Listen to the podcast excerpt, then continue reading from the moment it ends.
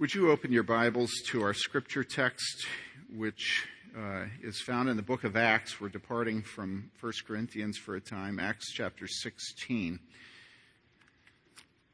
And uh,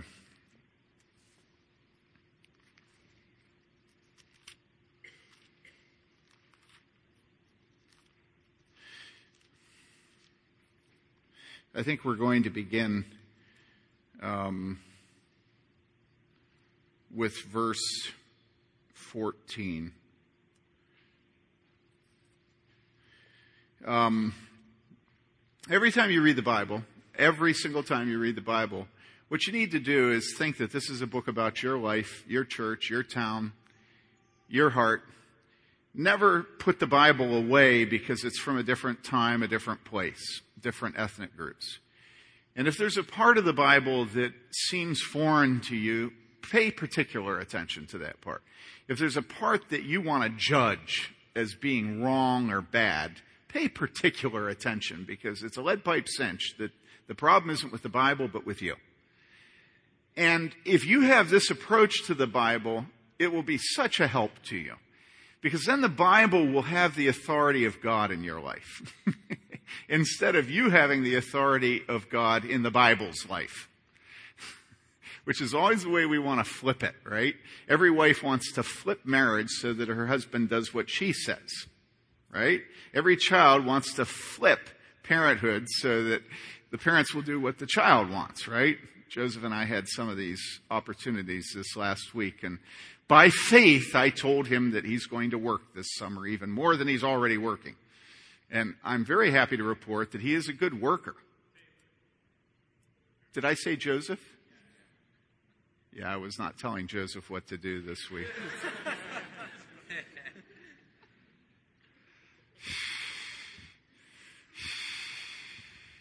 it's hopeless. Ain't it? It's hopeless, yeah. All right. Just be glad I don't call you Heather.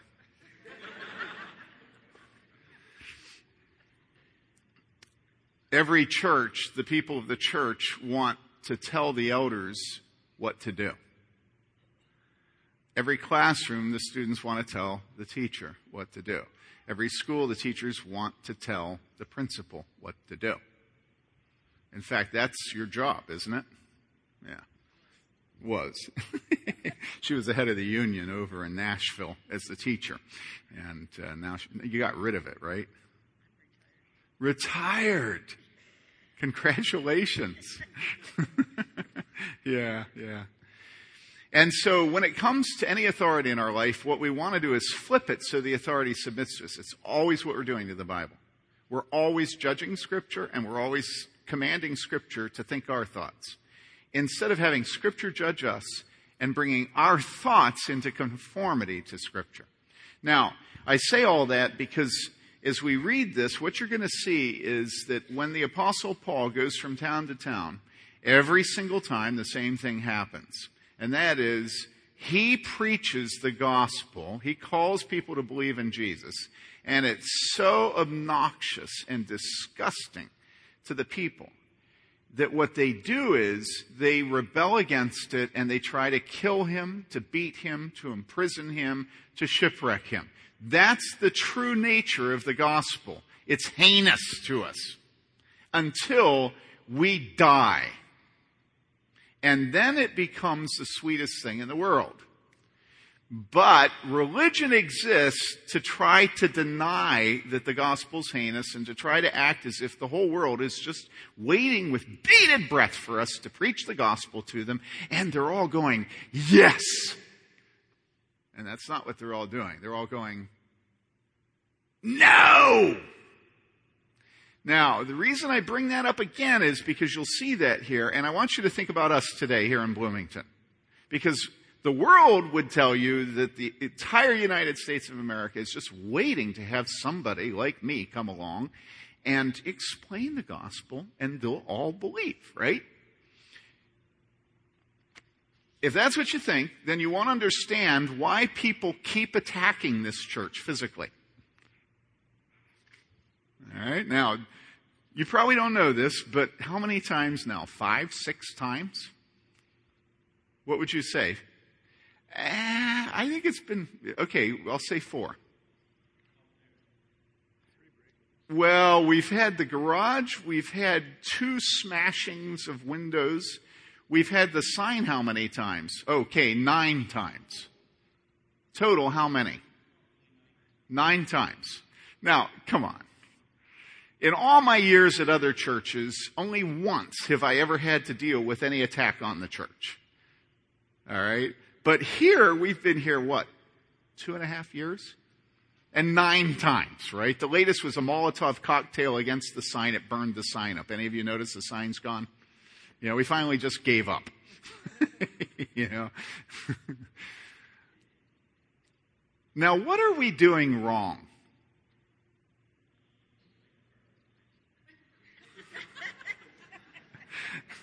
The designer among us says it's that we have retarded signs.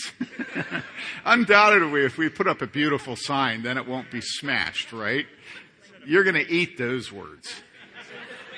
Is that what you said? Did I hear you right? Oh, flame. Oh, flame retardant signs. That's a little bit different than retarded signs. Uh, but I'll bet Nate, where's Nate Crum? I'll bet you were thinking retarded signs, weren't you? Nathan and you guys walk around with your artistic sensibilities.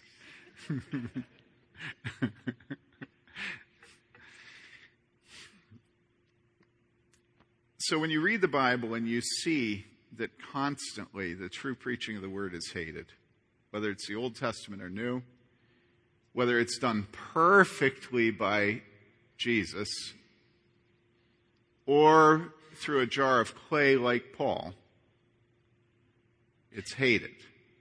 Then, if you open your eyes to see it, what it actually is, then you will understand your life better. And some of you will understand that you can't be faithful to God because you have no cross to carry. You're never running into any opposition for your godliness, and that might be a clue to the fact that you're not godly. Do you understand this? You understand it? Understand it. Now, uh, that doesn't mean that you go out and start yelling at the top of your lungs until you get busted for disturbing the peace. In other words, the opposition is to be because of your godliness, not because you're obnoxious. But godliness is intrinsically obnoxious. And so you will suffer. If you love God, you will suffer for loving Him. If you're obedient to Him, you will suffer for obeying Him. There is a reason people hate God. And there's a reason they oppose those who follow Him. Now, what's the example? Well, because our eyes are open and we're prepared to think that Scripture actually does have something to say to us that we should hear, we read it and we study it each worship service because it's to worship God to listen to Him. And so let me read to you, beginning with verse 14. The Apostle Paul is traveling around and he goes to Philippi, verse 12.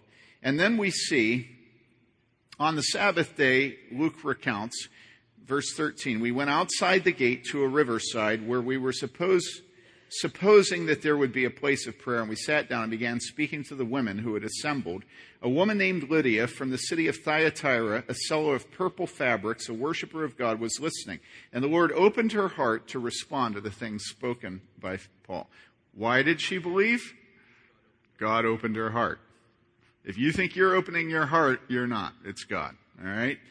The Lord had opened her heart. And when she and her household had been baptized, she urged us, saying, If you have judged me to be faithful to the Lord, come into my house and stay. And she prevailed upon us.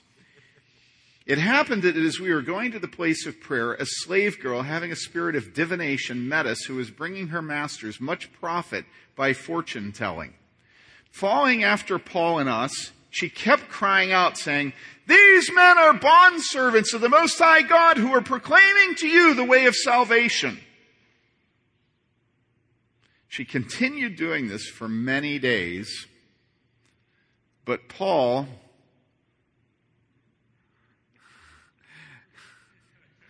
Paul was greatly annoyed. I love that somebody else gets annoyed. Paul was greatly annoyed and turned and said to the Spirit, after many days, mind you, turned and said to the spirit, I command you in the name of Jesus Christ to come out of her. And it came out that very moment. And so what happens? But when her masters saw that their hope of profit was gone, they seized Paul and Silas and dragged them into the marketplace before the authorities. And when they had brought them to the chief magistrates, they said, These men are throwing our city into confusion, being Jews, and are proclaiming customs which it is not lawful for us to accept or to observe, being Romans. You remember the old statement that, uh, that patriotism is the last refuge of a scoundrel? being Romans. All right. And why were they upset? They were upset because their profit was gone. That's it. Money, that was it. But they didn't say these guys were eating into our profit or they erased our profit or they ruined our ability to make a profit. What they said was they're throwing our city into confusion, being Jews. So you got the the anarchy, you've got the anti-Semitism, and you've got the patriotism. All right? Being Romans. Now, all that leading up to this. The crowd rose up together against them, and the chief magistrates tore the robes off them and proceeded to order them to be beaten with rods. When they had struck them with many blows, this is not a spanking. This isn't a yardstick. It's not a switch. This is rods. They're beaten and many times. So, in other words, they were probably beaten to within an inch of their lives. It's a horrible, horrible punishment. And when they had struck them with many blows, they threw them into prison so they weren't gently carried in and the handcuffs gently removed and care taken that they wouldn't hit their head on the frame of the car as they got in the back seat of the squad car. They're thrown into prison, into the inner prison. So, in other words, it must have been an outer and an inner. They're put where the security is highest and fastened their feet in the stocks. In other words, they were the center of intense, intense discipline from the civil magistrate.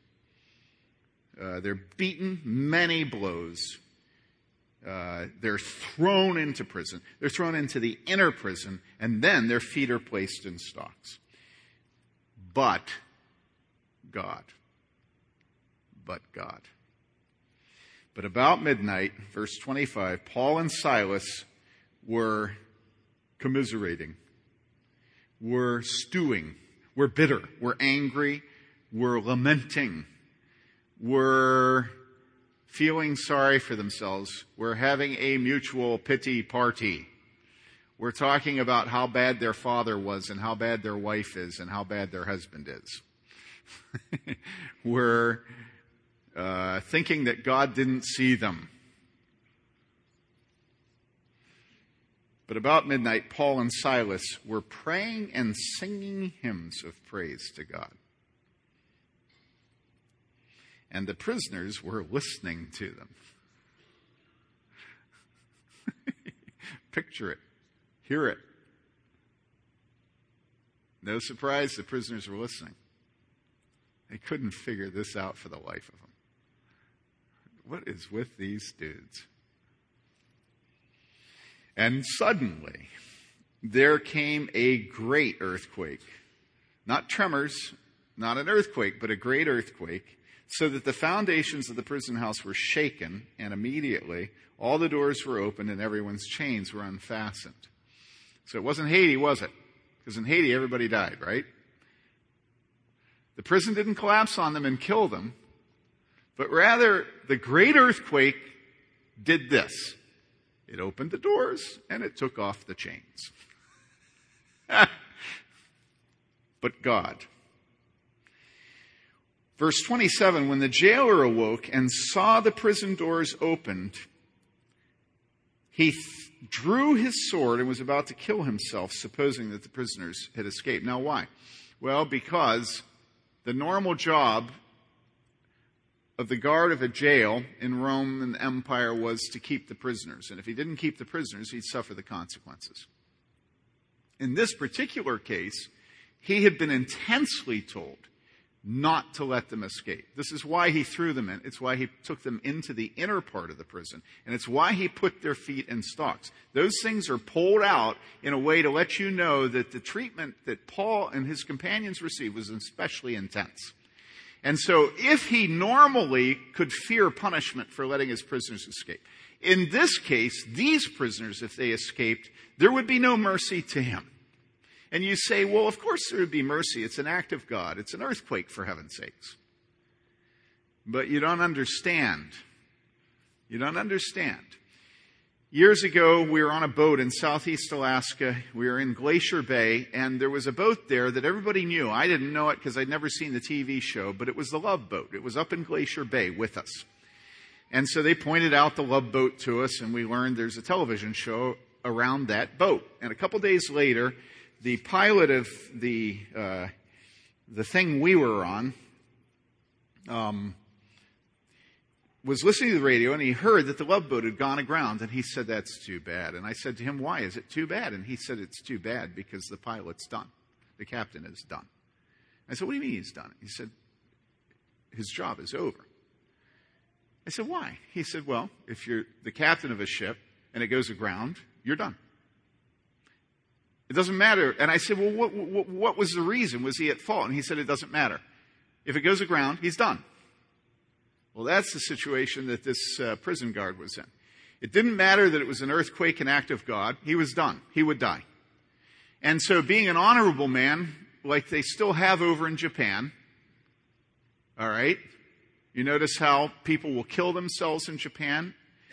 In America, we'll think that that's a good platform to run for public office on. you know? That's about the honor we have. Well, I can show everybody that I'm a, I'm a faulty man just like they are, and I think I'll run for office.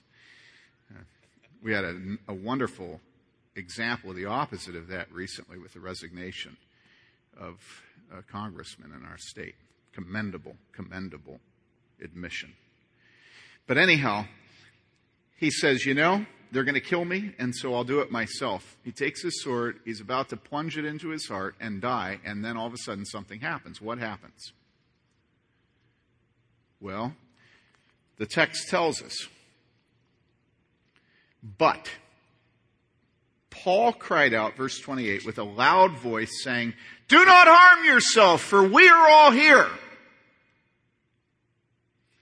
And he, meaning the jailer, called for lights and rushed in. He couldn't believe his ears, so he went to see.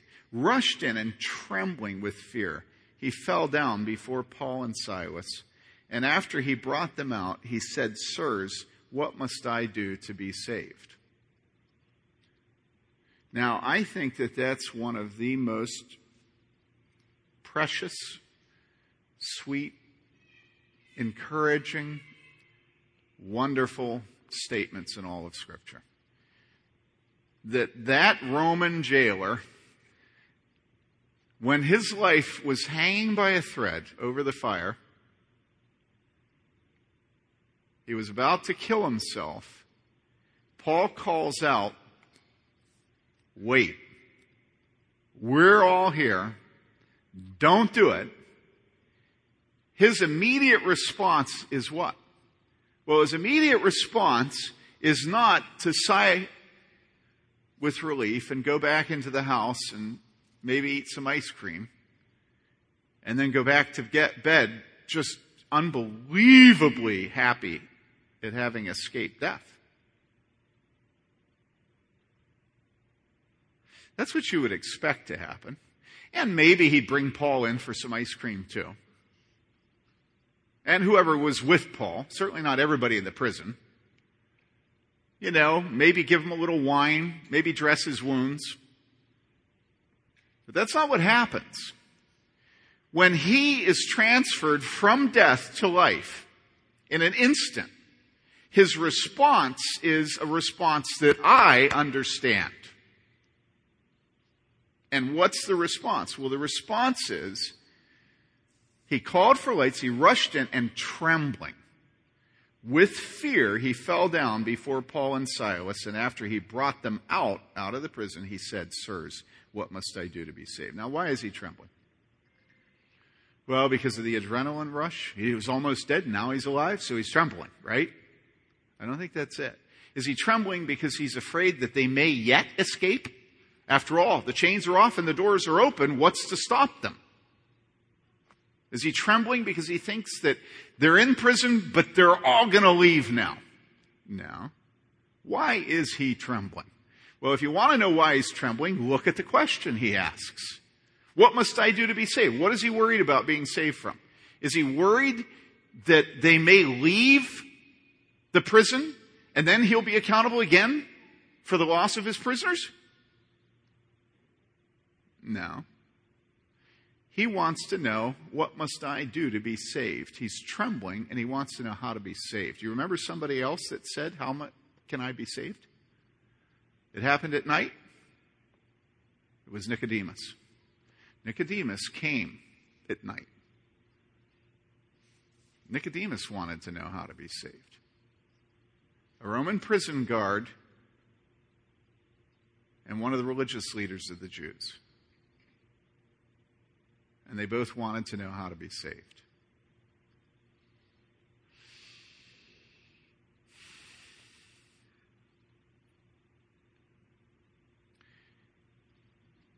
You know what I wonder is I wonder how many of us who think God has gifted us with the gift of evangelism ever try to bring somebody to the point where they're trembling. They're dead men walking. And they look at us and they say, How can I be saved? You know what I see most evangelistic work in America today being? I see it being a careful and studied project of keeping anybody from ever trembling. What I see is that everybody thinks it's about me. And if I come out of the pulpit and stand right in front of you, I'm so much more approachable. Put my hand in my pocket, sort of, you know. And then people think, well, if that's what it is to be a Christian, it doesn't look that bad. Take off my tie surely don't wear a robe. And there, there just isn't. It's so approachable. It's, it's so. Well, he's still a man, and that's obnoxious. But I can't change my sex. I don't want to. But I can take off my tie and come out of the pulpit and, you know, be approachable. And then you won't tremble. And then you'll know that Christians are just like everybody else, only forgiven. Ain't that sweet? And everything we do is to pull God down to our level and to assure other people that God isn't offended and He's not a consuming fire and hell doesn't exist and Jesus is just waiting for you to do the one thing he hasn't done and can't do, which is to make you accept him into your heart so that he can be your friend.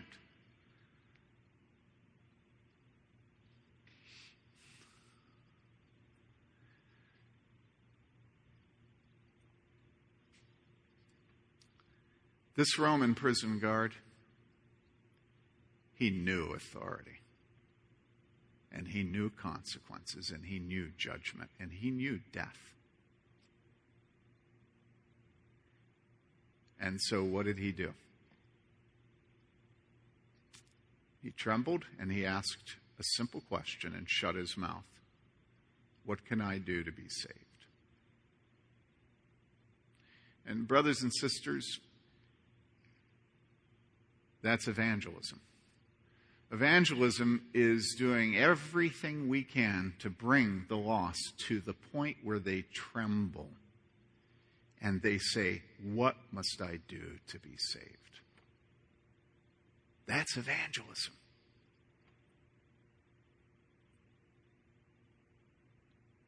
Evangelism is not trimming God's authority. It's not dressing pastors up to look like and to sound like women. It's not putting women in the pulpit or putting women serving communion.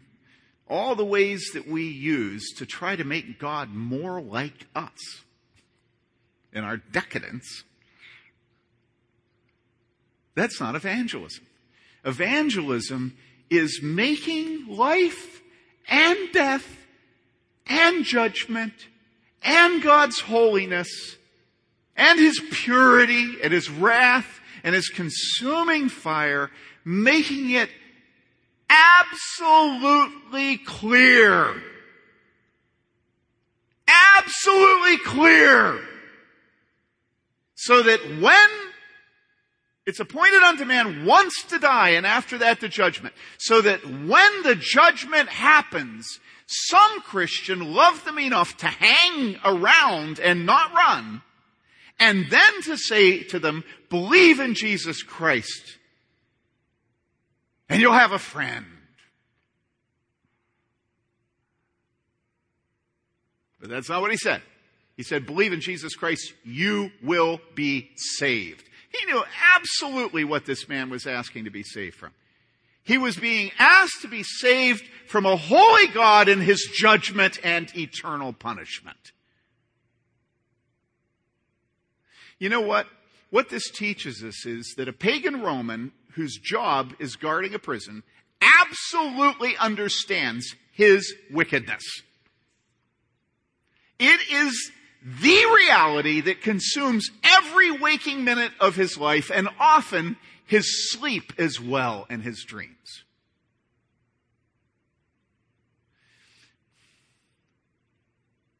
His life until that moment had consisted of him eating and drinking and being merry, eating and drinking and dancing and waiting for promotion and then waiting to get paid, and then eating and drinking and dancing and waiting for promotion and waiting to get paid. That was his life. His life was a normal Roman jailer's life. And so he ate and he drank and he danced. And then he got paid and then he ate and he drank and he danced and then he got paid. That was his entire life until his death was in front of him. And then he remembered. He remembered everything that his eating and his drinking and his dancing was intended to completely eviscerate from his mind. And if you don't think that's what everybody's life is about, trying to forget the holiness of God and their sin, then you have never been out ice fishing. Because ice fishing to me is the perfect description of the lengths to which men will go to never think of the holiness of God and their own wickedness. Now, I'm not trying to trivialize it, but I have no other explanation for ice fishing. and I've done it. And perch, they taste good. And it's kind of fun. Or the tip ups, you know, the pike, you know, it's fun. But think of what we do. Think of what we do to forget the holiness of God. Think of the books you've read in order to forget the holiness of God. The movies you've watched. The drugs you've taken. The alcohol you've drunk. The sex you've had. The pornography you've looked. Think of the way you occupy your time. And it's all a grand project to forget the holiness of God and your own wickedness. Every time I read this, where this direct authority of the Roman Empire trembles and says, What must I do to be saved? I, I remember a time when years ago I was at the campus and I was in a meeting of the campus ministers, people that did religious work on campus. And IU was doing what IU always tries to do, which is to shut up Jesus Christ and anybody that dares to speak for him. And in this particular case, they were handing out a form that we were all supposed to subscribe to as our code of ethics, which promised we would not proselytize for our faith. And what that means is speak of Jesus. all right? And they sent as a man to explain to us why we shouldn't proselytize, a man who is committed to homosexual practice. And he got up and he told us how he had had another lover for years, but that lover had recently died of AIDS and now he was in another relationship. And then he went on and he talked about how he had come from Kansas or Iowa or some one of those states out west of here. Um, and how he had a fundamentalist, that was the word he used, a fundamentalist sister, who every time he went home, she would tell him that if he didn't repent, he would go to hell.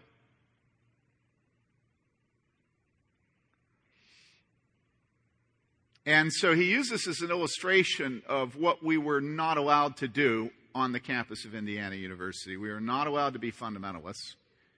And if we were, we better shut our mouths and never, ever speak about the sin of homosexuality. And so afterwards, there was a godly young woman there whose husband was a grad student. And she spoke up and she said, Well, but you're all, uh, I didn't tell you, he was the head of the diversity advocacy program at IU. He was the head of it, all right? And she said, Well, you're all about diversity advocacy. And, and like, what about me as a Christian? What about my husband? She said, You know, what this means is that my husband can't be who he is in his graduate program. You know, he's a Christian. Shouldn't he be able to speak about sin and righteousness and judgment? And of course, what that caused this man to do was to speak more loudly. you know? And basically, he began to browbeat all of us and to intimidate all of us and to threaten all of us and everything. So afterwards, I went up to him and I asked if I could have lunch with him. And of course, he didn't really want to have lunch with me, he, but he wasn't able to put me in prison. And so uh, as, as, as, as a show of his tolerance, we set up a luncheon appointment. And I asked another pastor to come to that appointment so that he couldn't lie about what happened. So we went and had lunch at the Malibu Grill. And we sat there and talked, and he talked about his commitment to sexual immorality. And after about half an hour, 45 minutes of that, um, I looked at him and I said to him, I forget what his name is, let's say his name was Bill. I said, Bill, you know that homosexual practice is an abomination before God. You know it. And do you know something? He didn't disagree with me. Trust me. God is not mocked. What God reveals in Scripture is known to men, sufficient to condemn them. And this man absolutely knew that his sister was right.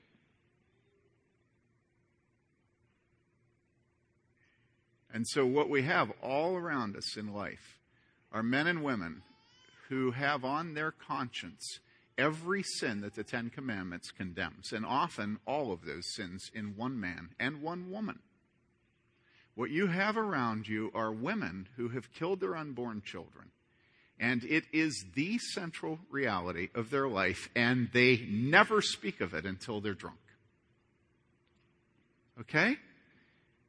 Now, let me ask you this question if that's who is around us, here in church and outside of church, what will you do to lead them to Jesus?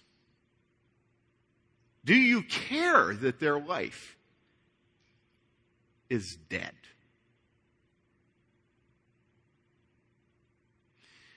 You see, I skipped over the fact that Paul was still there. If you had been in prison with Paul, do you think you still would have been there? Do you think I would have been there? Not a chance. Do you think I care about that jailer?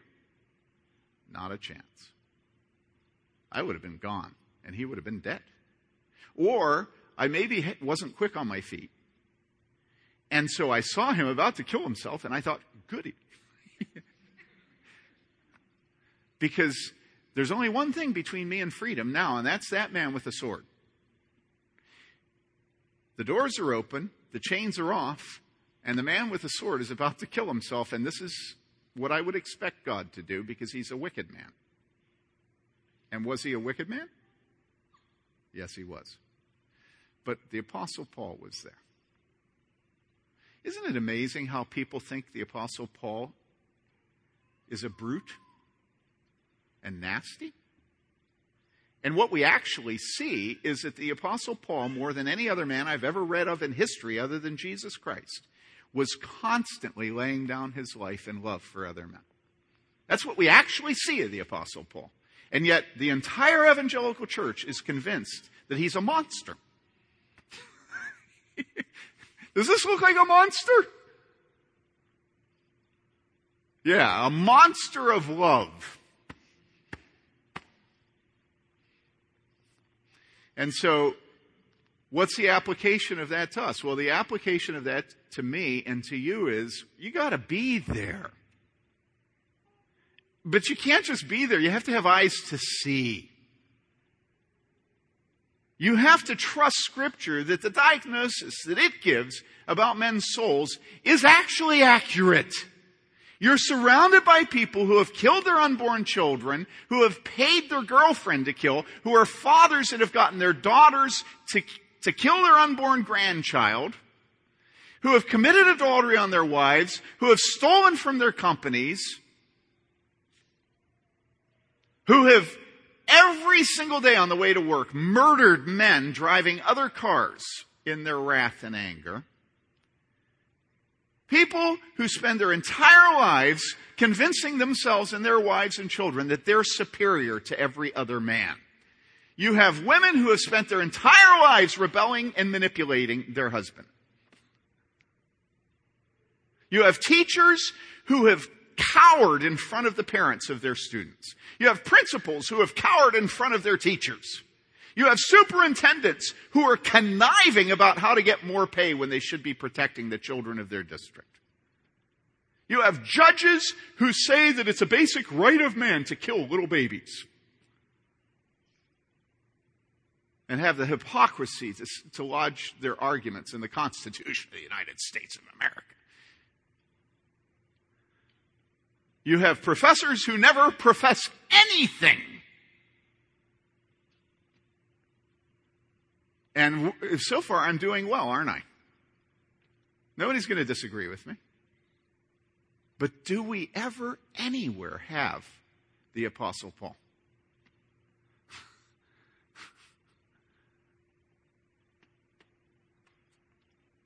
Are you there?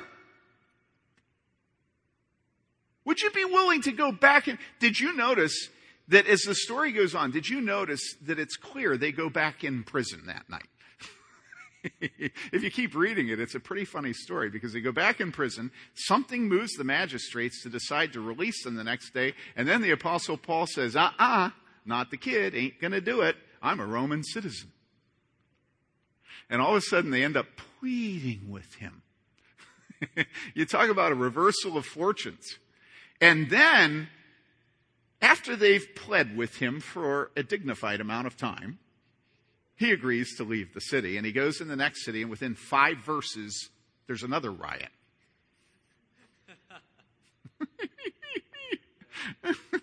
now listen, you want to have fun, you don't need drugs. You don't need roller coasters. And you don't need guns. You don't need the Marines. And you don't need the classics department. All you need to do is to be a Christian. That's all you have to do. Always, this is the life of Christians. Christians. Christians who take up their cross and follow Jesus. They're hated and loved. But they're never overlooked.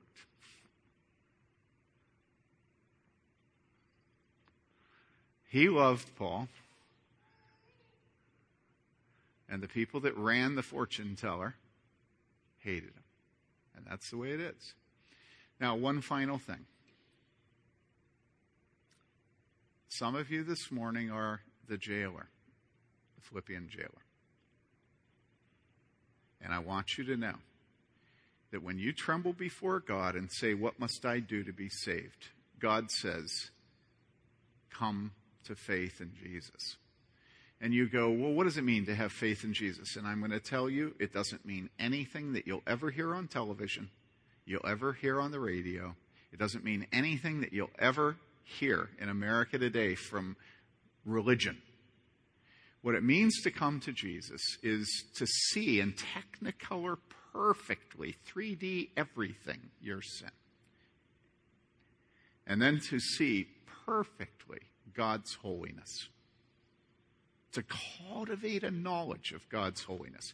And then to see perfectly the coming judgment. Your sin, God's holiness, and the coming judgment and then to flee to the cross. To flee. Do you know what it is to flee? It's to have such fear behind you that you'll do anything to get away from it. And you'll run to the place of safety. And that's the cross of Christ and the blood of Christ. Because he is your sin offering, turning, turning aside the wrath of his Father against you for your sin. That's the gospel. That's the gospel. You look right in the face of your sin and you don't ever say, but. I love this cartoon, and I, I clipped it years ago. This guy's standing in front of the bench. The judge is in the bench, up high, lifted up, right? And he looks at the judge and he says, Guilty with an explanation, Your Honor. That's the way everybody thinks we can come to God. No, no, no, no, no. What you need to say to God is, I am a wicked woman. But doesn't come anywhere into the statement. No buts, no ifs, no ands, no buts. Just, I am a wicked and then you say, But I know from Scripture that you said that your Son was sent as a substitutionary atonement. In other words, as a sin offering. In other words, to die my death, to take my punishment, to be my holiness. And so I believe in him. That's it. That's Christianity. That's it. And then, because you have given your faith to Jesus Christ to turn aside God's wrath, then you're a bondservant of Jesus Christ. And the only thing that's happened in your life is you've gone from being a bondservant of Satan to being a bondservant of God. That's it. Because there is nobody in this life that isn't a bondservant even of Satan or of God. That's it. Those two things. Ice fishing, drugs, alcohol, sex, whatever it is, bondservant of Satan, bondservant of God. All right? And so when you come to God through Christ, looking to the cross, looking to his blood, looking to him, God is pleased to transfer you from the kingdom of darkness to the kingdom of light. And when you come to the kingdom of light, you know what you will say? You will say, I was a Philippian jailer. I lived my life to eat, drink, and be merry, to get paid, and to start it over again. One night, this dude was in jail. And a great earthquake came and it shook everything up so that the doors opened, the chains fell off, and I was about to kill myself because I was a dead man walking. And at that moment, he cried out to me from the love of Christ. And he said, Don't kill yourself. And I fell at my knees, trembling in front of him. And I said, What must I do to be saved? And do you know what happened?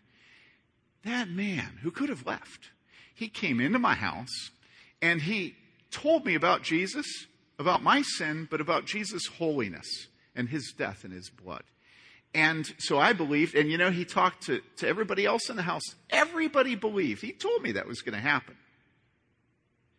And then we were all baptized. And then you know what happened the next day? The magistrate said, You can go. But you know, it turned out he was a Roman citizen. He said, Nope, I ain't going to do it.